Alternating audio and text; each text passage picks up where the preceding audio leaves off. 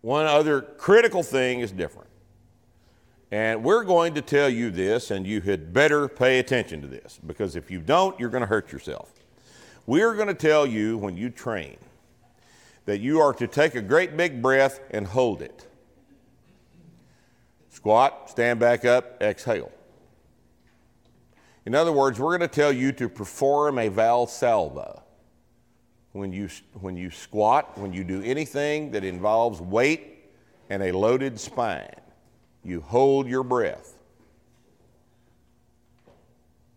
And that's, that's backwards from what everybody else tells you, isn't it? Everybody else tells you to inhale on the way down and exhale on the way up. And that is complete and utter bullshit. If you do that, you will hurt yourself. And here's why. Dr. Bradford has now got to come up here and talk to us. All right, so you guys have heard that, right? You've heard not to hold your breath, and you probably heard specifically to actually, you know, breathe in on the way down and out on the way up to try to manage something. How many of you guys have heard that? Yeah, it's almost it's almost universal, really. Well, it's it's worse than that. It it's worse than that. It's something that's that's been repeated over and over. It's been said by, as Rip points out, a bunch of certifying agencies, you know, people that you expect to have authority, and it's said by people in the medical professions all the time.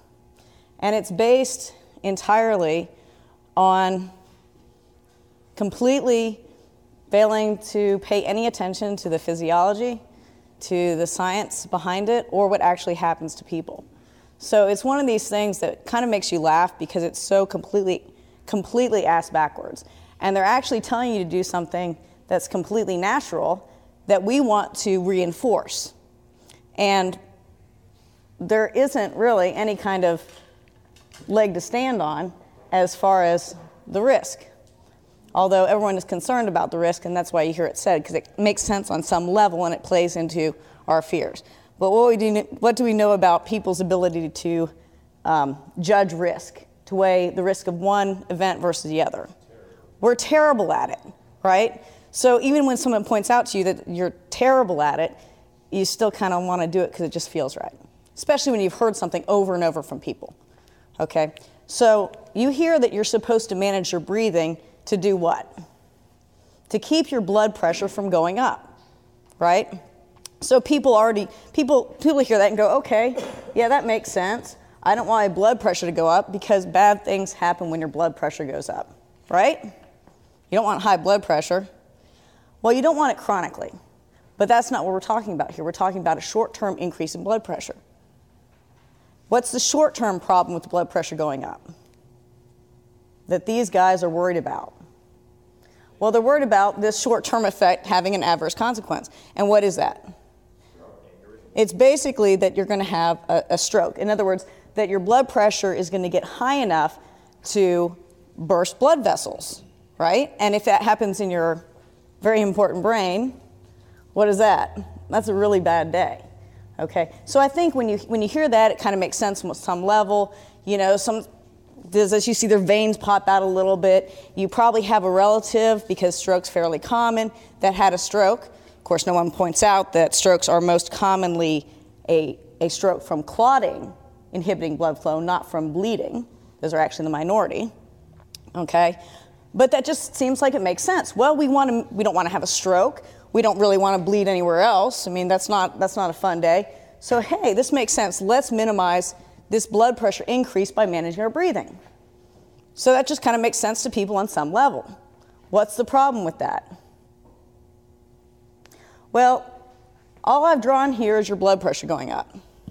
And the problem fundamentally is that just thinking, okay, don't want blood pressure to go up, don't want to have a stroke or, you know, any kind of, you know, damage. It's just looking at one thing. It's just looking at your blood pressure going up, right? And it's not looking at the whole context of what occurs when we actually take our big breath, clamp down on it, tighten our muscles, get under the bar, and perform a squat when we're actually training. Or when we do the Valsalva anywhere else, which is a very common thing we do. We use it to speak, we use it when we cough. Uh, you use it throughout the day very automatically. So it really comes from just looking at one side of the thing and not the context. And then, for some almost bizarre reason, failing to look at what actually happens. Okay? So, in other words, well, do people that do this actually have a problem with having strokes? Does it actually cause a problem? Because you'd expect if it was really dangerous that the answer would be yes. But in fact, this is, this is not even a risk factor for a bleeding stroke. Okay? So, how could people be so wrong? I mean, where does this come from? Well, let's just kind of take it apart and start looking at, you know, why this is okay. In other words, looking at the context where it actually occurs. Well, not quite in the skeleton, but in you, we're going to use him as the prop. Um, so look at the context and see, well, what does the science say about it, right? And what actually happens, because science is wrong all the time. That's the fun part about it. You keep, keep testing things and finding out new information. But what actually happens, in other words, do people have a higher risk of having a stroke from the Valsalva? And then number three, which is critically important to context, is what happens when we train? Okay? So starting with science. Part one. Well, have the pressures actually been measured? What actually happens? Well, when you go and you hold your breath like that and you get under the bar and you're performing the movement, this definitely goes up. Your blood pressure goes up. Now, it goes up no matter what you're doing with your breathing. And think about this your blood pressure, you just think about it as, as uh, fluid flowing, flowing through a, a pipe, right? Volume's going through, there's a certain amount of, you know, that's the current going through, and then you have resistance to that, and that's going to develop the, the pressure in the system. So once you start clamping down on muscles, you're changing some aspects of that system, and the pressure will increase. You're tightening these muscles, even if you don't accentuate that by the big held breath and trying as hard as you can to make the pressure go up, which is what we're going to be doing. Okay, so it most definitely goes up, and it needs to. What happens if your pressure doesn't go up? You, you have a problem staying conscious. So your blood pressure is not managed um, consciously, right? It's managed by your autonomic nervous system. You can kind of think of that as the automatic nervous system. That's a rip making fun of there. Okay, so it's going to react to, it's, in other words, it's sensing, it's measuring the, the pressures throughout this system and dynamically changing them to make sure the blood flow here is good, the blood flow to keep everything working is good, right? We got to keep everything going. This is a very complex dynamic system. So where you fall down is if you just look at this, right? And it's pretty easy to see um, what happens just on a theoretical basis when we think about the blood pressure going up in the system and let's say we actually go and measure it. So let's pretend this is in the blood, in the, in the vessel, and here's a vessel, okay? And you think, well, this pressure going up, is it likely to cause any problem? Is it increasing your risk for a stroke? Well, to increase your risk for the stroke, this pressure would have to go up and exceed the strength of the vessel to burst it, right? Which would mean that this pressure up would have to be greater than the pressure outside. It's pretty obvious if you're actually expanding something, if this is balancing out, it never expands. You could eventually crush the thing in between, but it, it wouldn't expand and burst. Okay? So let's say we're going to take a measurement, which of course has very conveniently done. These have been measured in animals, this has been measured in people. And let's say we're looking at the stuff that's right here in the middle. In other words, it's receiving the direct increase in pressure from the held breath, the direct increase in pressure from all this stuff being squeezed by these muscles, right? So this is we're building the pressure with the valsalva in here. So if you look at the aorta, right, your large artery, if you look at the cardiac tissues and you measure across it, across those things, what you find is this. In other words, you're developing pressure here, right? The reason you're getting pressure is you're clamping this stuff. This is very pretty easy to see. It's, it's outside of this vessel. You're smushing back on these vessels. And you don't actually get an increase in the gradient. In other words, the difference between these forces. So you can't just, you're not going to burst that because you're doing that, because you're increasing the pressure, because this increasing pressure counteracts that increased pressure. Okay? It's very easy to see how that happens right there. Ah, but you say, These guys aren't concerned about this. They're concerned about, I mean, obviously you can't have your aorta rupturing. That's death pretty quickly, okay? But they're concerned about this happening up in your brain, where it's not as obvious what's going on with the changes in pressure. But once again, this has also been measured. And what happens is you get some amount of pushback here.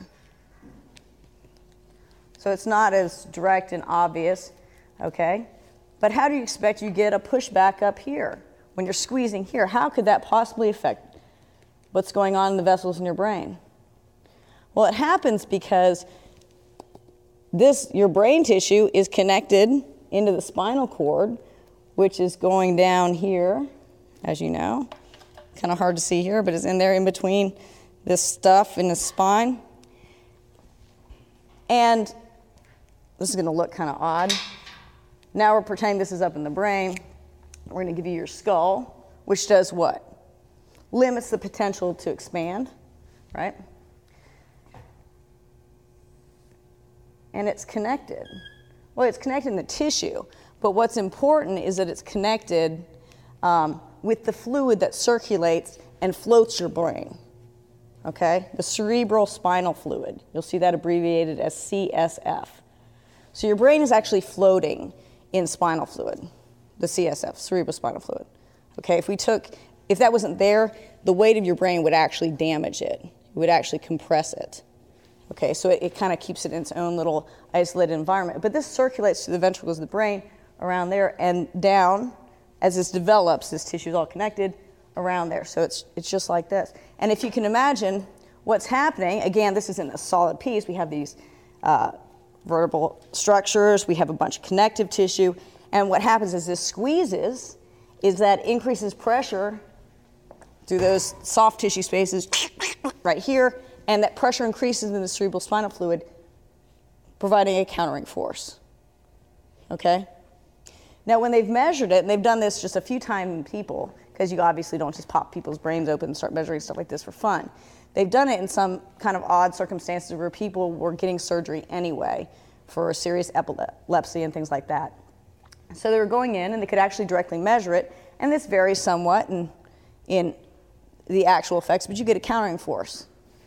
What does that actually mean? Well, it means when you measure this, you know, whether it's this much or this much, right?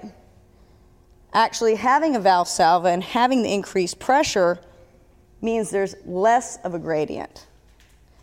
If you don't have the valve Valsalva, you're just going to have a little bit of pressure increase, and you're actually going to have more of a gradient and actually, on a, just a theoretical basis, be predisposed to having a rupture. Okay? Now, Rip mentioned aneurysms. That's, you know, people that are most concerned about having a rupture are people with aneurysms, which is essentially a defect in the vessel wall. And you can just imagine this as just being a weak area that can tend, that can, because it's weak, it balloons out. Okay? And so that's what people worry about specifically when they talk about, well, that pressure's going to go up and you're going to break that aneurysm open. Okay? So statistically, um, and it depends somewhat on the, the genetic background, because some populations like, like Finns, Japanese have a higher rate. Um, but statistically, there are people in here that, ha- that have aneurysms. Some people just have a really horrible genetic predisposition. They have them even when they're very young. But as you get older and older, these tend to develop. So it gets up into the low percentages, up to about 5% as people get older. And this can be associated with just a congenital kind of defect, but it's also just kind of general inflammatory damage over time. So it's associated with being older, smoking, all the bad stuff. Smoking, diabetes, all these things that are inflammatory that tend to increase your risk for aneurysms. Okay? And if you have, you know, aneurysms, you start thinking like, well, gosh, do I want to do this? Well, you, you always have to evaluate the risk for yourself, but based on just the science itself, remember the risk is actually going to be lower as you increase the, the pressure in your CSF. Okay? Now, science, as we said, can be wrong. It's wrong all the time. In fact, a lot of the studies that we like or think, you know, we agree with them just on the basis of what they say turn out to be wrong later. um, or just kind of weak overall. So you always want to look and see what the actual numbers are in populations and see if it kind of matches the stuff you're measuring in the lab or that you're modeling or anything like that, right? So what happens? Do you actually see increased risk in populations that are training with weights that are using a Valsalva versus populations that aren't? And the short answer is no. If you comb through the literature, you can find a few cases of people having bleeding strokes that are associated with gym activity or other physical activity. And what you find is, well, do you really think the person was doing a hard valsalva on the uh, leg press or when they were doing a curl? If you look through them, you'll find not that these people had these happen when they're doing really hard, heavy stuff where they probably were using a valsalva, because really they don't ask them what they were doing, right? What you find is they're kind of just distributed uh, over just general activity in the gym. So I'm not kidding about this. It's like you'll, you'll find like half the cases are like really dumb little exercises that you think, well, that was just, again, really bad luck. Because when you look at that kind of information, that's what you have to assume. It's like, well, it doesn't really seem that it's correlated. You'd assume that if you're doing really heavy loads and you're holding really hard, that this would be a heavier pressure and you'd be more likely to have it happen. You don't see it. If you look in powerlifting populations, you don't, you don't see them having increased risks of strokes that you can tease out from the information, despite the fact that crazy people that compete at high levels are also likely, more likely to use drugs and all sorts of things that are not exactly good for maintaining cardiovascular health. Okay? So the numbers don't really add up. And uh, like I said, they don't really ask people. Uh, it's hard to quantify who's using it and who's not. And the reason it's really hard to quantify is because it's such a natural reaction. In fact, the, probably the easiest way to convince somebody that, hey, it's okay to do it, because they're just still like, I don't know, but I don't know, I just want to be safe. It's like, well, you're not safer, but you know, whatever, you know, is to show them how much they use it all, all the time, right? So if Scott comes up here, there's all sorts of situations you do. One is when you're pushing against something you know, because you need something to happen. So if we decided we hate each other and we're going to fight over the skeleton because it's the prize, and now we're pushing against each other, just go ahead and push on me, push on me, push on me. You do this, and we're actually serious. What are you going to do? You've been in fights before you push people, before you pick things up, you automatically will hold your breath as you do it, right? Even just kind of small tasks in the house when people are vacuuming or something, they're going to move something. You'll hear, them, you'll hear them when they release it all the time. So that's very quick. And then the other thing you see is when you, anytime you're trying to like you know, resist force. So if I got to punch him, kind of surprise him, got him, get a little pushback. Anytime you're, you're trying to brace yourself, you automatically do that. Just think about it. Just imagine, you know, we're actually in a conflict, you'll automatically do it, right? And people start thinking, why do you automatically do it? Because it, it's protective from, obviously, from like a my little pretend punch I gave him there. But it increases your ability to, when you're bracing yourself, you can produce force better, right? Based on the force transmission. And one thing we're going to talk about in just a second, I'm going to save it for later. But um, it's something we naturally do. And animals do it the same way, too. Okay, so dogs and horses, when they pull, when they go to break the load, will hold too, because it makes it that much easier to do. Talk about the easier in just a second. The third thing I want to, to touch on is that's part of the context is the context of training, right? You start out with maybe 95, 135 pounds, whatever it is in the squat the first day when you're learning to keep tight, you're learning to keep your back in position. And what happens over time? You increase that, right? So your body is adapting to the training stress, and it's not just these big muscles that we're training in the, you know, through the hips, into the legs, the rectors, all of that it's also our whole system again. So again, this is the context of what are we doing? We're training. What do we do when we train? We're forcing ourselves to adapt. What adapts? Well, it's not just the skeletal muscle, it's the smooth muscle. It's found here. It's your cardiac tissue. It's your ability to manage the swings in the blood pressure when you're under the bar. So many people will notice when they first start training, Sometimes they might get lightheaded or you know, they, they notice their heart rate changing after they've stopped. Just like when you train for anything else, you get better at managing those stresses and those swings. So if you look at someone who's trained for a while, strong guy, you know, is up to 500 something in the squat, guy that's new, put him on the same weight, what you'll find is the trained guy is much more efficient in how he produces that force. He's better doing the Valsalva, but the actual pressure swings are dampened. If you think about that, that's what happens when we, good at any, we get good at anything. We get more efficient at how we do it. We get the same result with less active input. It looks starts to look easy to everybody, but it's not easy because the bar is heavier. So everything is adapting in the system. Okay? Now, I said one of the, the things, and this is something again that can help show people that um, a light bulb will go in their head um, when they, they put this together. How many people in here use a belt when they're training? Okay. Most people who've been training for a while and developed a decent amount of strength start using a belt. How does a belt work? Have you ever thought about it? People that don't know think a belt works by squeezing you, like the belt's doing the job. That's not how a belt works at all. Belt provides no help at all by just being on there. That's how you get studies of people in Home Depot that were handed out stuff and know their backs didn't get better because they still weren't picking things up right, they weren't using the belt right, everything was just complete fail. A belt works because you actively use your torso differently and are able to have a harder contraction. In other words, harder ab contractions when you have a belt on. And that's because, first of all, you have the proprioceptive feedback and you have something to push against. Why do we use a barbell? Well, you can quantify what you're pushing against, and you can push against something harder when it's there to push on I mean, it sounds crazy, but you know, the imagine, uh, I don't have any barbells here, I'm on the road, I'll do imaginary squats. Does that work? no, of course not. It's kind of the same concept. When you have the belt on, and now you do the same thing, take your big breath, squeeze just like before. With that around you, you can now produce much harder contraction because you have your sides are coming in just a little bit with the tightness of the belt. As you squeeze, that straightens out, which increases the pressure on the belt. And now what? You're able to develop more pressure, which is more stiffness and resistance to this bending. So it works in conjunction with your muscles holding your spine straight. When you use the belt, and you put it on, what happens is the same weight feels lighter. It's not lighter. Why in the world would it feel lighter? Well, because now we're not leaking power potentially by being a little loose through here.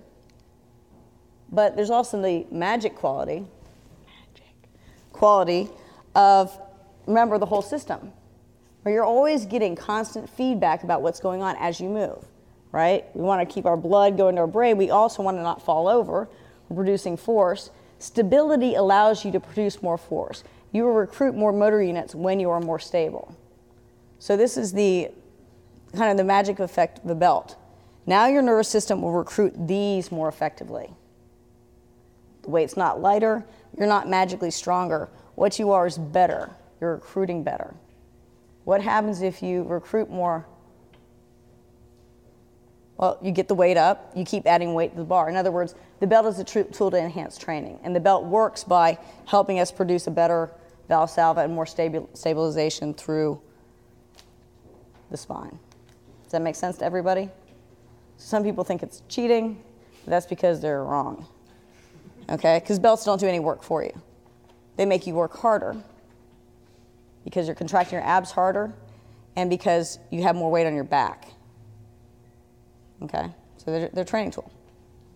Does anyone have questions about what I said or? Yeah. Exercise induced headache. Do you have any experience with that? I don't personally. Some people, I don't know if everyone heard, he asked, uh, what about exercise induced headaches? So um, that's something that typically gets better with training.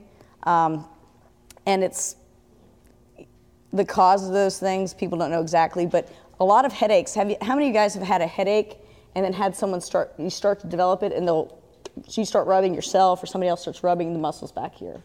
So all this clamping down is often the cause of the headache. That seems to be the problem in a lot of people. Uh-huh. I've had exercise-induced headache while consistently breathing and doing exercise, like uh, like a like a chest fly or something like that. Like consistently doing like uh, like hand deep breathing, trying to oh, yeah. the repetition and Yeah, I wouldn't think it has anything to do with the breathing per se. Have you only noticed it with certain exercises? I've actually never seen anybody or I've never experienced one while working with Right, right. Yeah, so there can be tension directly in these muscles that's associated with headache. But other, I mean, just in general, many headaches are have to do with vasospasms and stuff. So somebody's sensitive to various triggers. People that have migraines, for example, will often keep logs to try to figure out what's triggering their headaches and, and kind of modify that. Do you think that exercise-induced headaches, if they do happen, is that an indication of aneurysm No. or weakness? No. No, there's no tracking with anything like that. Um, but again, they tend to get better with training. And why would that be? Well, just kind of, I don't know, some people might quit, but probably naturally people just stop doing the overdoing. What do people do when they f- first start learning a lot of things? How many of you guys play guitar? One guy in the back. Another guy in the back. Uh, I'm like, uh, it's these people at the gym with me, and they all play guitar a little bit. Well, it's like a lot of things. When you first start pressing down the strings, what you'll find is people just kill it. They clamp down. They get their fingers, you know, burning and bloody. And what do the guys that, that have been playing for a while do? They develop that efficiency where they press just as hard as they need to to get the, to get the, the tone and to make it sound exactly what they want. So they actually are doing a lot less work, so they're more efficient. And it may be just that simple, same kind of thing going on. Like now you're not overcompensating, you know, squeezing down here, just doing something else strange that's inducing the headache. So you'll see that. What about breathing during like a power clean? Because well, when I've been practicing the power clean, I feel like I'm gonna pass out as soon as I get up there. Okay. Yeah, so that doesn't have anything to do with, that's not the Valsalva, that's where you're catching it. Okay, so the most common way people get lightheaded when they're doing something, other than just forgetting to breathe, which people sometimes do. You know, you, you gotta, you gotta breathe. You can't just hold your breath. Okay, is because they're actually applying pressure in this area in the throat. Now, some people are gonna be sensitive to this just because of how they're built, right? Because of how their arms are put in the throat. You can hold it a little better so it's not smashing into you. But the sensitive structure, uh, the carotid sinus up here. Now remember, we're sensing a pressure through our body. All sorts of different, what are called baroreceptors, sense the pressure. Okay, so that's a very important system. It's one component in regulating blood pressure, and there's a bunch of them up there. What? If you just imagine that just sitting up there, now you're smelling a bar in it. What's happening? You're making it think, gosh, there's high pressure. Time to lower the pressure, right? So you get this reflex that way. Um, it can also happen if you just, some people, they'll just kind of do this with their neck muscles. You know, so start tightening through the scalenes and all this. You get the same kind of effect. They're basically squeezing their muscles around that same area. Now, the little funny part is that structure is not located the same people, same place in everybody. So it's kind of low in some people, higher up in other people. So just depending how this is coming in with the bar and where that's located, some people have all kinds of trouble with it. It's not that common in women. In fact, I've only seen it one or two times. Men, it's much more common, but men have longer forearms than women do, and they tend to use heavier loads, and they tend to have less room with flexibility. So they're not as able to adjust the bar position and get away from their throat. So it's like the, the trio.